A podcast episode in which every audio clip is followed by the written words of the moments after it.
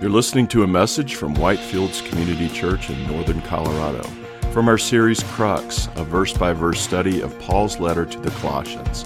For more information and audio content, visit us at whitefieldschurch.com. Are going to be missed. Alrighty. For the past several weeks, we've been studying through Paul's letter to the Colossians in our study titled Crux. The reason we call this series Crux is because the crux of an issue is the bottom line, the decisive point of a matter. And the word crux, by the way, is interesting. The word crux is also the Latin word for cross. And that's really the core message of the book of Colossians. That's why I've given it this title. The core message is this that the cross of Jesus Christ is the crux of all of history. It is the crux of our lives individually, and it is the crux of our destinies eternally. So let's begin uh, today by reading our text together. Please read along with me from Colossians chapter 3. We're going to read verses 12 through 25. Put on then, as God's chosen ones, holy and beloved, compassionate hearts, kindness, humility, meekness, and patience, bearing with one another. And if one has a complaint against another, forgiving each other as the Lord has forgiven you, so you must also forgive. And above all these, put on love, which binds everything together in perfect harmony. And let the peace of Christ rule in your hearts, to which indeed you were called in one body, and be thankful. Let the word of Christ dwell in you richly, teaching and admonishing one another in all wisdom, singing psalms and hymns and spiritual songs with thankfulness in your hearts to God. And whatever you do, in word or deed, do everything in the name of the Lord Jesus, giving thanks to God the Father through him. Wives, submit to your husbands as is fitting in the Lord. Husbands, love your wives and do not be harsh with them. Children, obey your parents in everything, for this pleases the Lord. Fathers, do not provoke your children lest they become discouraged. Bondservants, obey in everything those who are your earthly masters, not by way of eye service as people pleasers, but with sincerity of heart, fearing the Lord. Whatever you do, work heartily as for the Lord and not for men, knowing that from the Lord you will receive the inheritance as your reward. You are serving the Lord Christ. The wrongdoer will be paid back for the wrong he has done. There is no partiality. And masters, treat your bondservants justly and fairly, knowing that you have a master in heaven. This is God's word. Let's pray. Lord, we thank you for your word, and we do ask that as we delve into it and delve into what these things mean and what they mean for our lives, Lord, that you would give us insight, you would give us wisdom, and Lord, not just help us to understand your word and read it, but to also put it into practice in our lives. Lord, we ask that you do that and that it would bear a harvest of good fruit for your glory, for our good, for the good of those around us. We pray that in Jesus' name. Amen. So, the Bible tells us that an essential aspect of what it means to be a Christian is it means to be an imitator of Christ.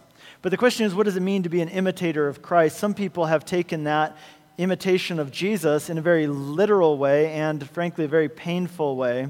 Uh, just as Jesus carried his cross up the hill to the place where he was crucified, maybe you've heard about, you know, there are several people throughout this country and around the world who carry a literal cross, and they'll carry it across their country or across their state, uh, imitating Jesus, right? I mean, isn't that what we're supposed to do? Taking up our cross and imitating Jesus, reenacting the gospel.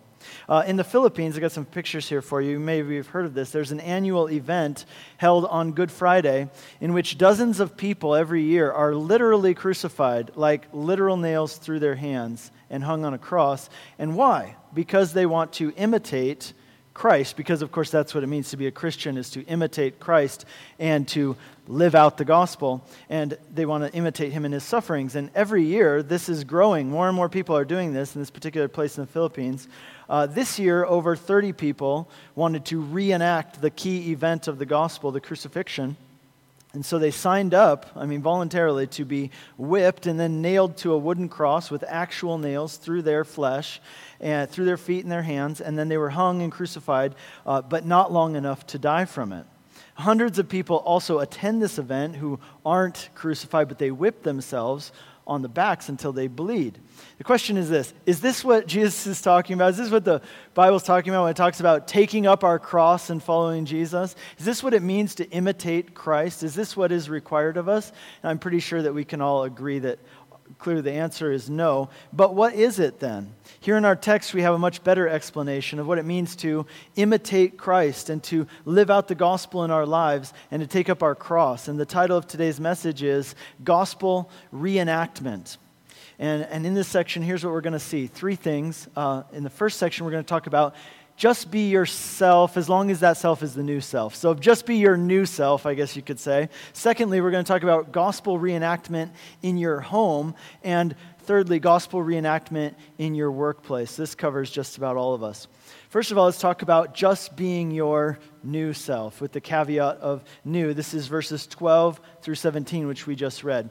And one of the great mantras of our modern society is just be yourself. But what Paul would say, Paul the Apostle, writing by the inspiration of the Holy Spirit, he would say, well, sure, but I guess that depends on which self you're talking about because the Christian has two selves to deal with the old self and the new self. See, the great theme of Paul's letter to the Colossians is the uniqueness of the Christian gospel.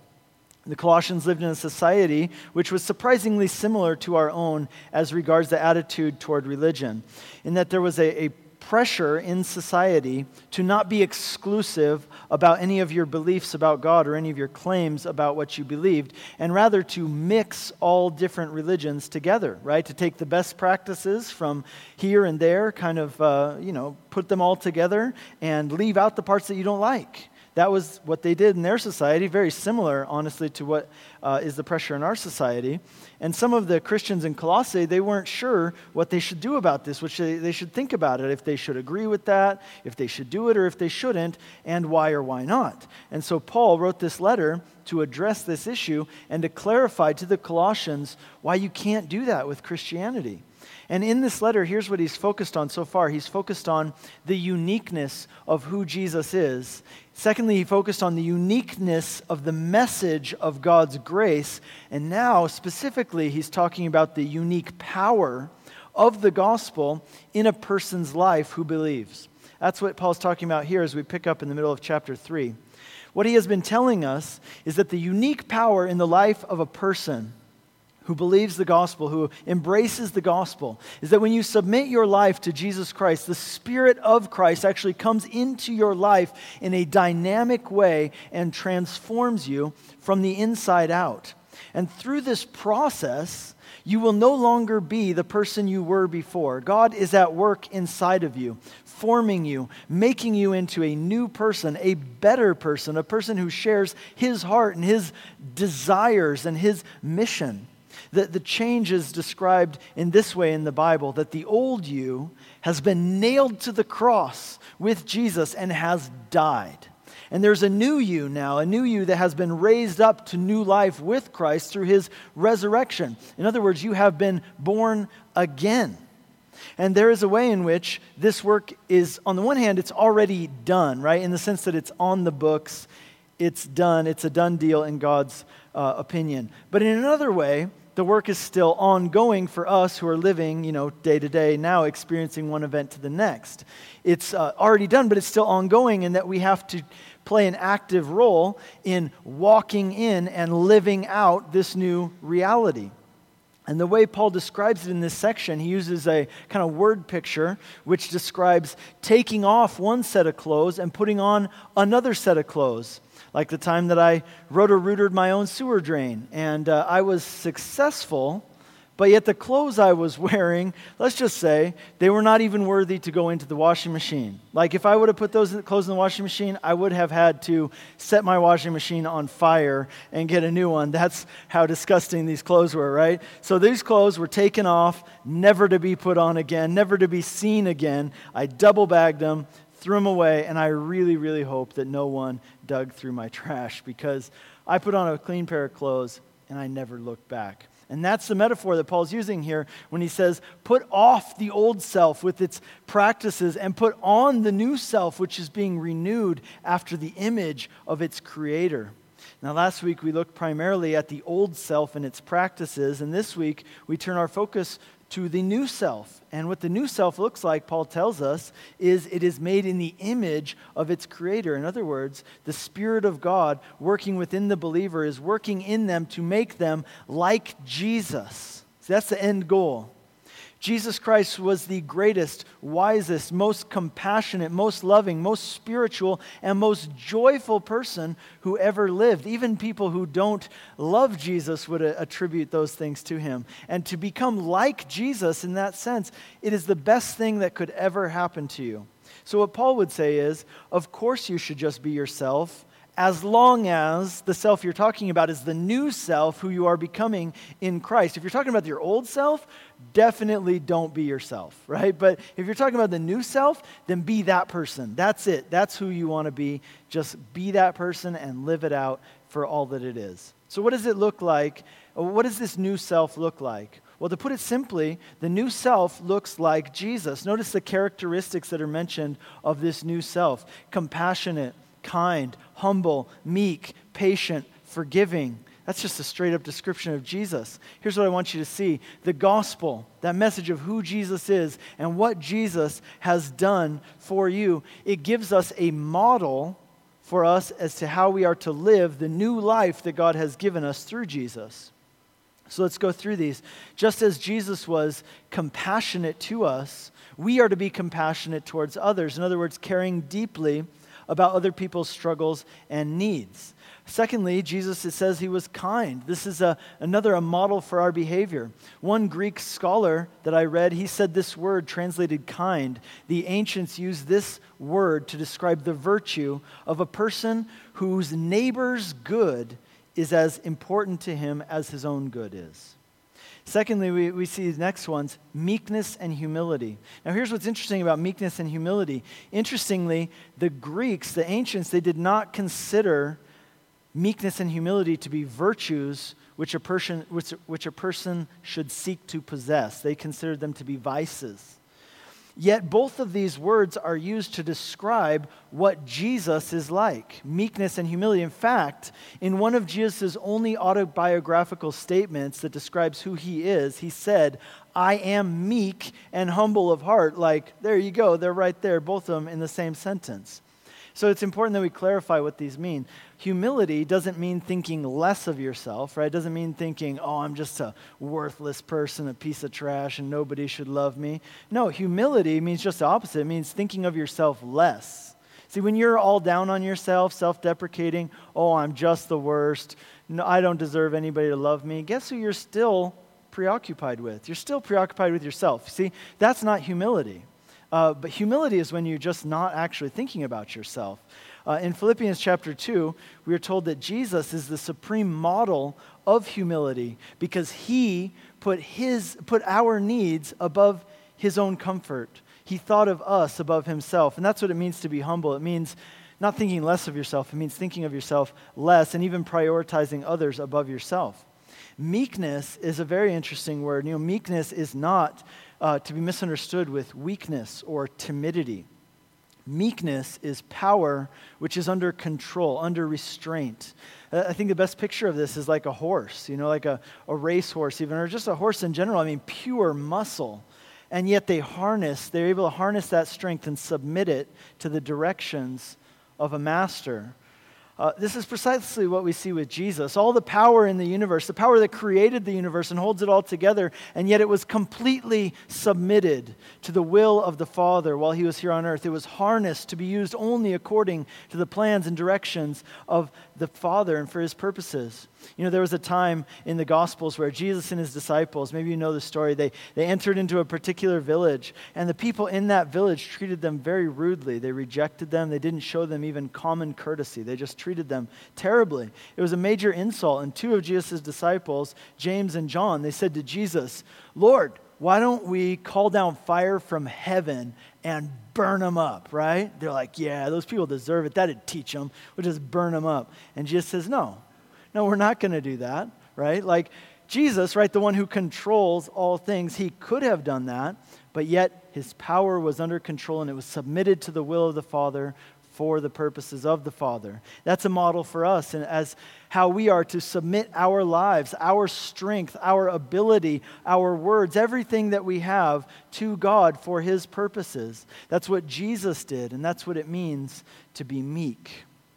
Next, he talks about patience. You know, patience in some of your translations, he uses this older term for patience, which is long suffering, which is such a much more descriptive way to describe what patience is. Those of you who have waited in the DMV, you know exactly what I'm talking about. It's some long suffering, right? And you know what I'm saying, right? It takes some patience. Uh, and now, here's the thing about God, right? God's patience. This is part of the gospel the, the patience, the long suffering of God is part of the gospel. It has been said, and I love this phrase because it makes me think so much and makes my mind go so many places. But think about this phrase it's been said The tears of God are the meaning of history. The tears of God are the meaning of history. What that means is that the only reason there is a history at all is because God chose to shed tears. God chose to suffer pain and suffer grief. You know, we read in the book of Genesis, we read this account of how God created the world. And after he had done so, humankind rebelled against him. Sin entered the world, and along with sin came death and corruption. And it says there in Genesis chapter 6 that at one point God looked upon the world that he had created, which was now broken, which was not what he had intended for it to be. And it says that it grieved him to his heart. It grieved him to his heart. But what did God do? See, he sees all this evil on the earth. He sees it even in our day, evil on the earth. We see injustice. And what does it do to the heart of God when he sees evil and injustice and wrongdoing and pain? It grieves him to his heart. He says, This isn't the way it was meant to be. This isn't the way it's supposed to be. But what did he do? He could have just shut it down right there. He could have just pulled the plug and said, Enough is enough. This is causing me grief. This is causing me pain. This is causing me suffering to watch these people I created and I love suffering in these ways and all these things happening that aren't right. Why not just put an end to it all right then and there? Why not just pull the plug? Why not just shut it all down? And you wouldn't have any more evil to deal with ever again, no more unrighteousness ever again. All the pain and evil in the world would be done with. And then God wouldn't have to suffer grief and pain anymore. Why not just do that? Why didn't God just shut it all down right then and there? Why hasn't He done it yet? Here's why it's because He loves you. That's why, because He loves you. And He loves a whole lot of other people out there as well. And He has a plan to save them and give them life and redeem them and redeem this world. And in order that He might do that, He had to be patient. He chose to weep. He chose to patiently wait and suffer long, even though it meant grief and suffering and pain for him. See, this is the love of God, that he was long suffering, that he is long suffering for your sake, for my sake, for the sake of so many others in the world. And this is the message of the gospel, that God has been long suffering because of his love. And God continues to be so patient with us as we grow and as we make mistakes and as we don't always pick up what He's putting down. Right? The gospel gives us a model for how we are to live this new life that we've been given in Christ. The, the new life is to be a life of gospel reenactment, of acting out towards others in the ways that God has acted towards us, forgiving others as God has forgiven us, being patient with others as God has been patient with us, and compassionate as God has been compassionate with us, putting the needs of others above our own, just as God did for us in Christ. And so I want you to ask yourself this question or write it down for you note takers. Ask yourself, what has God done for me? What is God's work in my life? And what would it look like for me to reenact that in my dealings with other people? To reenact the gospel, to reenact the kindness of God towards me, towards other people. But here's the thing I want you to see. Now, I said already, the gospel is a model for how we are to live this new life, but it is so much more than that. It's more than just a model that says, okay, do this. It's even the motivation. So the gospel is not just our model for living this new life, it is also our motivation for living this new life. Notice what Paul says at the beginning of this section in verse 12. He says, Put on then, why? He says, as God's chosen ones.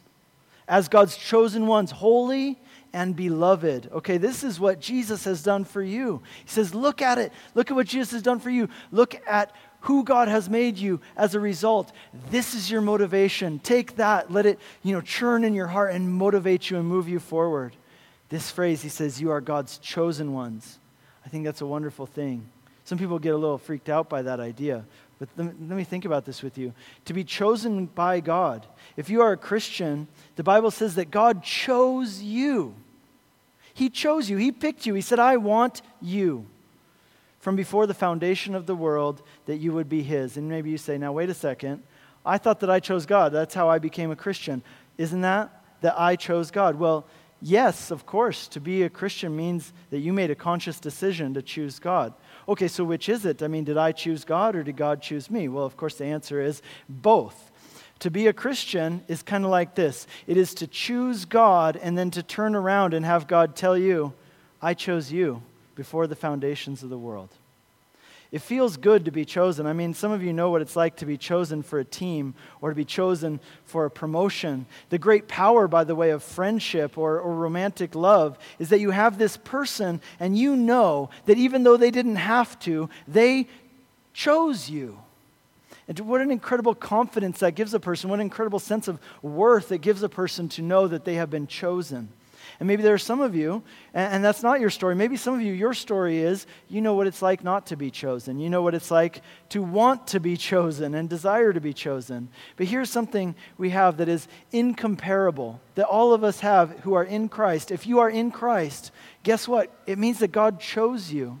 And what incredible grace that is that God would look down from heaven and see you in spite of your faults, in spite of your shortcomings, and your complete inability to do anything for Him. He would choose to place His love upon you and choose to redeem you and choose to give His life for you. What grace that is. Now, maybe there's someone here today who would say, Well, I don't know. Did God choose me? Because I'm not a Christian. Does that mean He didn't? Or I don't know. I mean, how can I know if God chose me? Well, there's one surefire way to find out. It's super easy. Here's what you got to do embrace the gospel. Believe the gospel today. Become a Christian today and, and, follow Jesus. Give your life to God. Put your trust in Jesus and follow him. And if you do that, you will find that God chose you from before time began to be his own. And you say, well, what if I don't want to do that? Well, that's your choice. But here's the thing for the person who's a believer, to be chosen by God is both a comfort and a calling. I want you to think about this. To be chosen by God, it is a comfort and it is a calling. It is both a grace to revel in and it is a destiny to fulfill. In other words, if this is who you are, then this is also your calling. It is also your destiny to fulfill. And this grace that we have been shown, which is at the same time a calling we've been given, is our motivation for living this new life of gospel reenactment, reenacting in our attitudes and our actions towards others what Christ has done for us. In verse 14, Paul continues this word picture he's been painting of taking off one set of clothes and putting on another set of clothes. And he says, Put on love, which binds everything together in perfect harmony. All of the virtues listed in, in verse 12 and verse 13, they are manifestations of love. But love itself is still more than the things which are listed here. Furthermore, if you try to just do these actions without actual love in your heart for the person you're doing them for, they can easily become distorted. They can easily become more about you and not about the person you're doing them for. So we need to bind all of these things together with true, genuine love. In verse 15, Paul tells us that to let the peace of Christ rule in our hearts and to be thankful to really embrace the gospel and to let it permeate your life, it results in being people who are full of peace, even in the midst of difficult circumstances. And it will lead us to be people whose lives are characterized by thankfulness. In fact, it would seem from this that what he's saying is that peace and thankfulness are things which we are encouraged to cultivate in our lives, in our minds, and in our hearts. And what that means is, for you and me, that we need to be preaching the gospel to our own hearts. We need to be reminding ourselves of the gospel. And I think the best example of this in the Bible is David in the Psalms he says to himself, he speaks to himself, he says at one point, Why are you cast down, O my soul? Why are you at turmoil within me? And he's, who's he talking to? He's talking to himself. And here's what he says He says, Hope in God. I shall again praise him. He is my salvation and my God. What's he doing? He's reminding himself of who God is and what God has done. He's speaking to his own heart speaking to his heart that he should be having peace in the midst of turmoil. In another section, he speaks into his life thank, what reasons why he should have thanksgiving. He says, Bless the Lord, O my soul. Forget not all his benefits. And he goes on to list them. He says, Who forgives all your iniquities and heals all your diseases, who redeems your life from the pit, who crowns you with steadfast love and mercy, who satisfies you with good so that your youth is renewed like the eagles. Paul is speaking to himself, and he's reminding himself, lest he forget of all the reasons he has to be thankful and to have peace, even in the midst of difficult times. All the things that God has done for him, he reminds himself. And we need to do the same thing in our own lives to preach the gospel to our own hearts, to cultivate this thankfulness so that the peace of Christ rules in our hearts and so that our lives are characterized by thankfulness. So that's what it looks like to walk in this new life. Going on in verse 16, he says, Let the word of Christ dwell in you richly. Teach and admonish one another in wisdom, singing psalms and hymns and spiritual songs with thankfulness in your hearts to God. This new self, which is one, eh, this new self is one which delights in the Word of God, and the new self delights in worshiping God together with other believers. This idea of letting the Word of Christ dwell in you richly, this is one of the reasons why we study the Bible the way we do here at Whitefields. It's one of the reasons why we encourage you to be reading your Bible at home. We don't just bring up topics and talk about topics, but we go through the Word of God. Here's why because we want it to just dwell within you, and we want it to dwell within you richly. Uh, you know, we want the Word of God to be in your mind because if it's in your mind, it can affect your heart and it can direct your life. And maybe the topic of a- any given sermon, or if you're reading at home, and you know, not every you, you read some passage, and you know, you're like, I'm not sure how that directly applies to my life. I don't care. Let it dwell within you richly. Keep taking it in. Keep reading it. Keep hearing it take the Word of God into your life in an active way, study it, file it away, put it on the shelf in your mind, because at some point you are going to face some situation in life where that does apply, and you're going to be ready because the Word of God is dwelling in you richly. So be actively, regularly taking in the Word of God into your life, letting it dwell richly within you so that it shapes your affections and so that it results in spontaneous expression in your life and in your actions.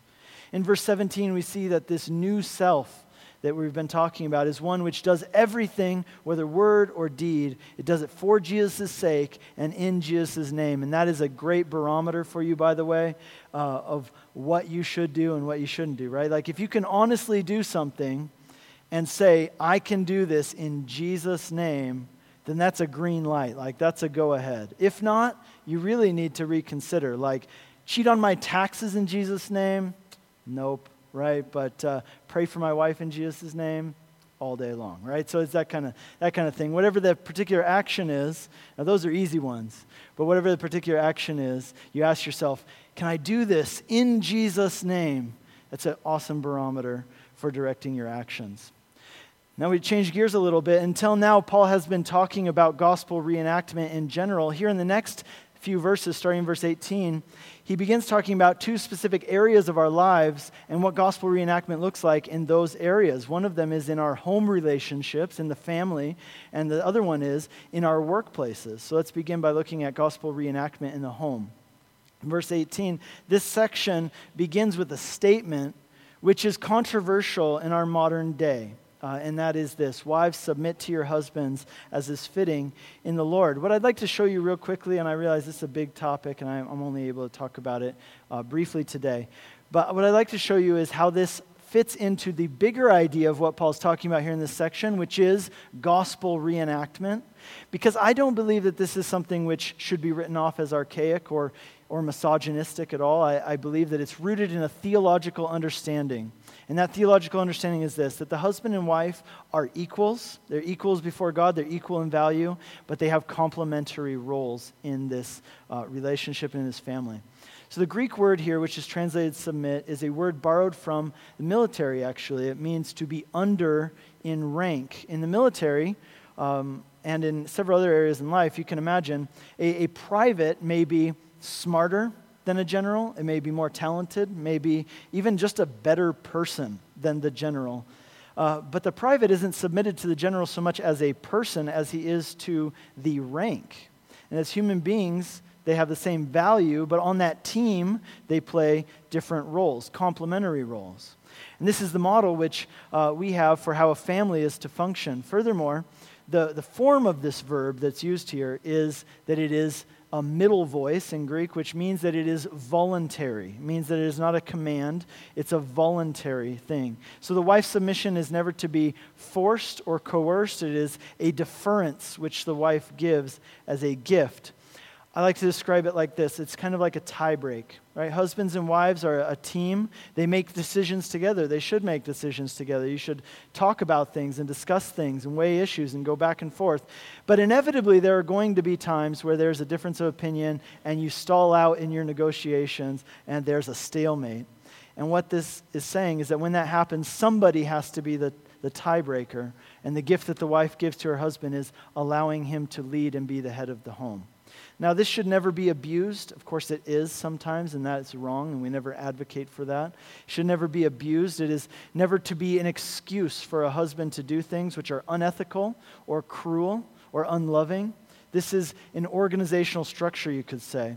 And it isn't all on the wife either. I want you to understand that here and especially in Paul's letter to the Ephesians, really the huge onus of, of responsibility is placed upon the husband that he should love his wife and that he should be gentle towards her and he should put her needs above his own.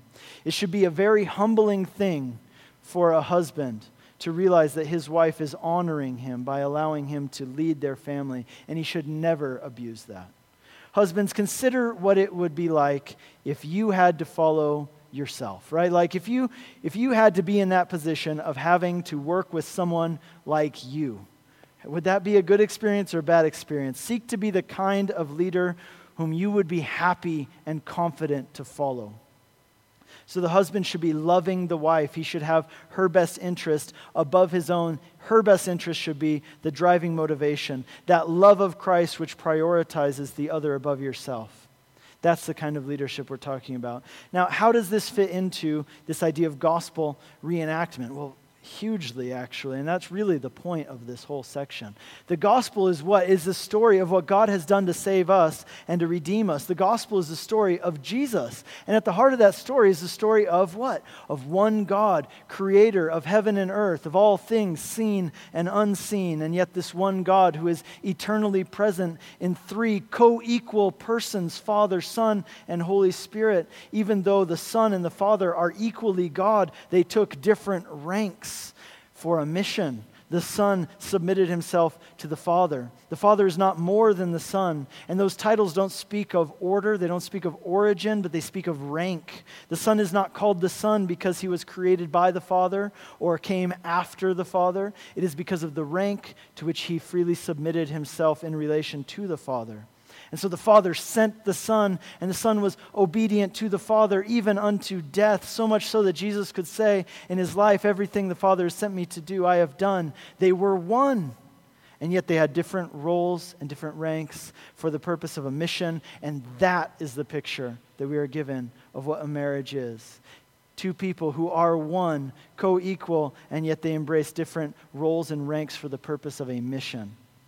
It isn't that women should submit to men in general. That is not what we're talking about. It isn't that women should not be leaders in business or leaders in government. Not at all. What we're talking about is reenacting the gospel in our marriage relationships, and this is one of the ways. In Ephesians chapter 5, Paul goes into greater detail about what this looks like and that the husband, what it means for the husband to love his wife sacrificially. But Paul goes on, he says, Children should likewise obey their parents because, again, this pleases the Lord. They're respecting God's order of authority. This idea is so important to God because it's inherent to who God is, the nature of God. It's inherent to the story of the gospel, the relationship of submission and authority, and the relationship between God the Father and God the Son. And so, this is an aspect of reenacting the gospel in our home life as well. In verse 21, Paul says that the fathers should not provoke their children lest they become discouraged. What that means is that parents can actually provoke bad behavior in their children by being overly harsh or having unreasonable demands or unreasonable expectations. And the danger is that if you do that, your children will become discouraged. They will not feel loved, they will not feel supported. So, in our parenting, here's the other point. In our parenting, we are also encouraged to reenact the gospel, to be as gracious and gentle and forgiving and long suffering with our children as God has been towards us. So that brings us to our third and final part, which starts in verse 22, which is gospel reenactment in the workplace. And Paul, here in this final section, speaks directly to slaves and masters. This word for slaves can also be translated bondservant, which is what we might call contractual slavery, which is what we, we would refer to in English as indentured servitude, uh, servitude, which means that a person signs a contract for a particular period of time to be of another person's servant, to pay off a debt, or because they get paid by that person. Uh, I don't want to get too much into this topic. I wrote, a, I wrote an article about it for the church about slavery um, and in the Bible a few months back. If any of you are interested, go ahead and text that number up on the screen, and I'll make sure that you get that personally. But without going into too much detail about it, I think that we can fairly say that what Paul says here to slaves applies to most of us in our modern day workplace relationships.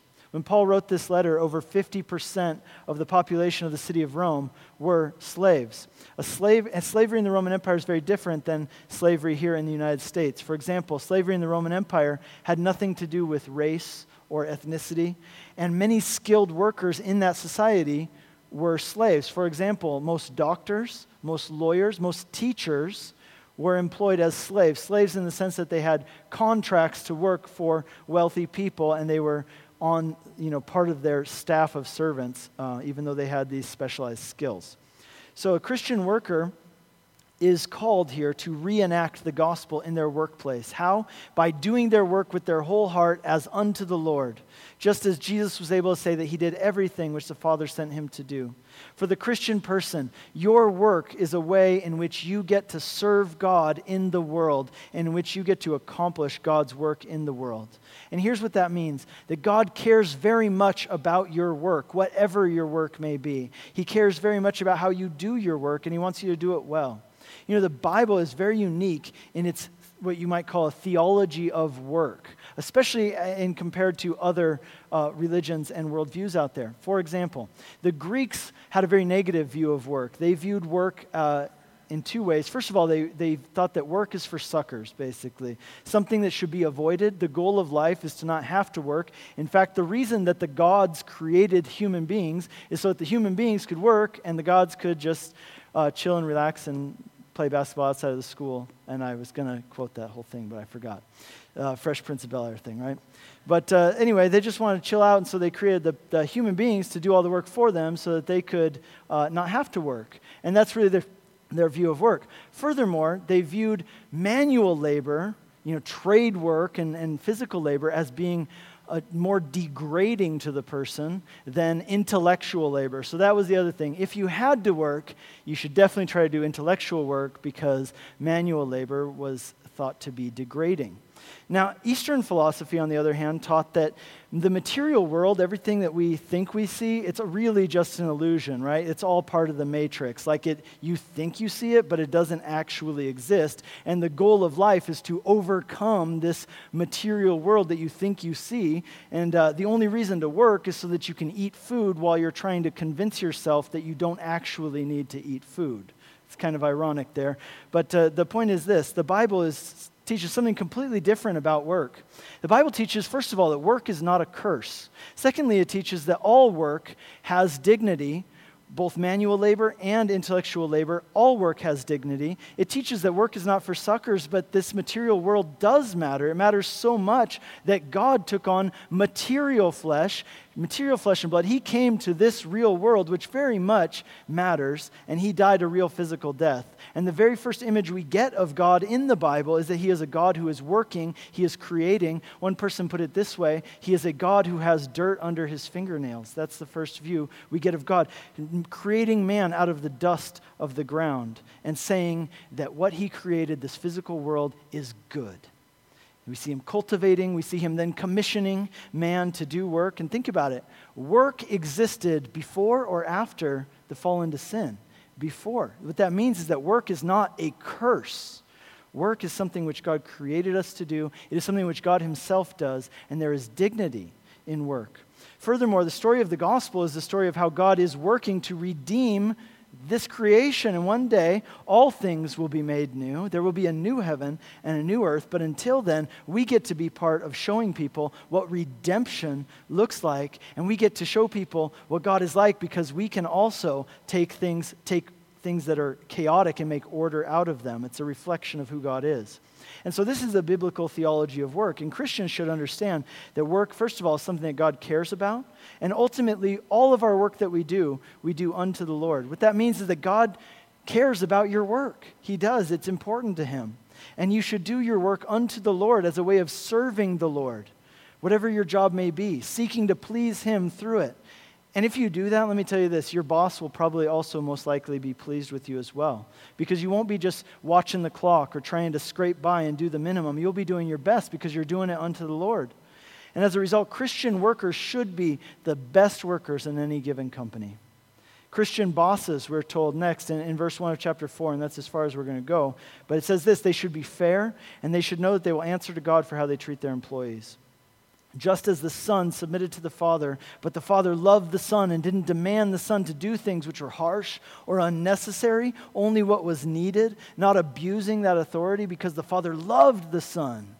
This is our model and motivation for our workplace relationships, whichever side of it you might find yourself on. The model and the motivation for living the new life we have received in Christ is this it's the gospel. It's what Jesus did, it's who Jesus is, what he's done for us, and who we have now become in him. And the more we behold that, the more we be, celebrate that gospel, the more we let his word dwell richly within us, the more it shapes our hearts and our minds. And by the power of the Holy Spirit within us, we will be transformed all the more into his image as we put off the old self as we put on the new self and we become the people who God is making us to become for His glory and for our good. Amen? you please stand with me and we'll pray. Lord, we are so thankful for what you have done for us in Jesus. And Lord, we, we are thankful, Lord, that you would choose even people like us Lord, thank you for that. We, we realize it's not what we have done for you or who we are, but it's who you are and what you have done for us. And we, we want to rejoice in that and celebrate that, Lord, lest we become uh, conceited in, in, ourselves, Lord. But thank you that the gospel doesn't allow that. The gospel makes us so humble and yet at the same time so confident in you. And I pray that that, that humility and that confidence would truly be what characterizes our lives as we walk with you. Lord, I pray for anybody here today who, who would say, you know what, all this stuff you're talking about, uh, I'm not sure it actually even applies to me because I'm not even sure that I am a Christian. I've never said yes. I've never put down my yes and said, Yes, Jesus, I'm yours. I will follow you. I receive forgiveness and I receive the gospel. Lord, if there's anyone here who would say that today, anyone hearing this, Lord, I pray that even now, that they would come to the place of saying, I need a Savior, I need grace, and I want to be, I want to walk with God. And so, Lord, I pray that they would do that. Even as we sing this last song, that they would do business with you and that they would pray and they would ask you to come into their lives and they would give you their own life and that they would begin to walk with you today. Lord, all of these things we pray as we go from this place. Help us to walk in this new life, we pray. In Jesus' name, amen. You've been listening to a message from Whitefields Community Church in Northern Colorado from our series Crux, a verse by verse study of Paul's letter to the Colossians. For more information and audio content, visit us at whitefieldschurch.com.